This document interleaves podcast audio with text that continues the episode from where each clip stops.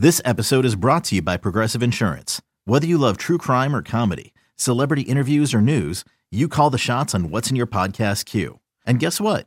Now you can call them on your auto insurance too with the Name Your Price tool from Progressive. It works just the way it sounds. You tell Progressive how much you want to pay for car insurance, and they'll show you coverage options that fit your budget. Get your quote today at progressive.com to join the over 28 million drivers who trust Progressive. Progressive Casualty Insurance Company and Affiliates. Price and coverage match limited by state law. You could spend the weekend doing the same old whatever, or you could conquer the weekend in the all-new Hyundai Santa Fe. Visit HyundaiUSA.com for more details. Hyundai, there's joy in every journey. Cheeseheads. Cheeseheads. Get on your feet. It's Curd and Long. Hosted by Sparky Fifer and Ryan Horvat. I'm happy with it. They're at 42.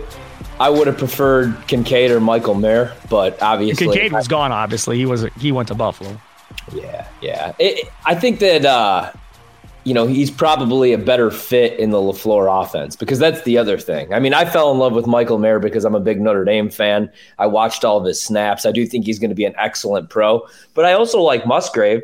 You know, he, he it was weird because with the tight ends, man, and I even bet this. I went over two and a half tight ends to go in the first round. I just thought we were going to have a run where we saw Michael Mayer go, we saw Kincaid go, and then we would see probably Darnell Washington go. But then we find out on night knee. two, yeah, he's got a knee problem. See, I thought that that was a foot issue, and I'm like, okay, like he had a foot issue last year at Georgia.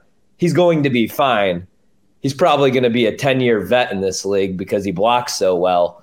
I would have preferred him, but yeah, when you find out it's a knee, uh, and you know we'll get to that next pick, but I do like Musgrave. I think he'll be a perfect fit in the floor offense. Obviously, you needed another tight end because I'm not in love with Deguara. Uh, Nobody is. Tonyan's gone, Marcedes Lewis is gone. You need a receiving tight end, so I'm excited, man. Um, I haven't been this excited for a tight end since Jermichael Finley. I wasn't excited when uh, Jimmy Graham came over, and I was. I, I did like Tunyon. And uh, I did think Sternberger had a shot to be all right, but I was wrong about that. So I am excited for Musgrave, though. I don't hate it at 42. Nope, I don't hate it either.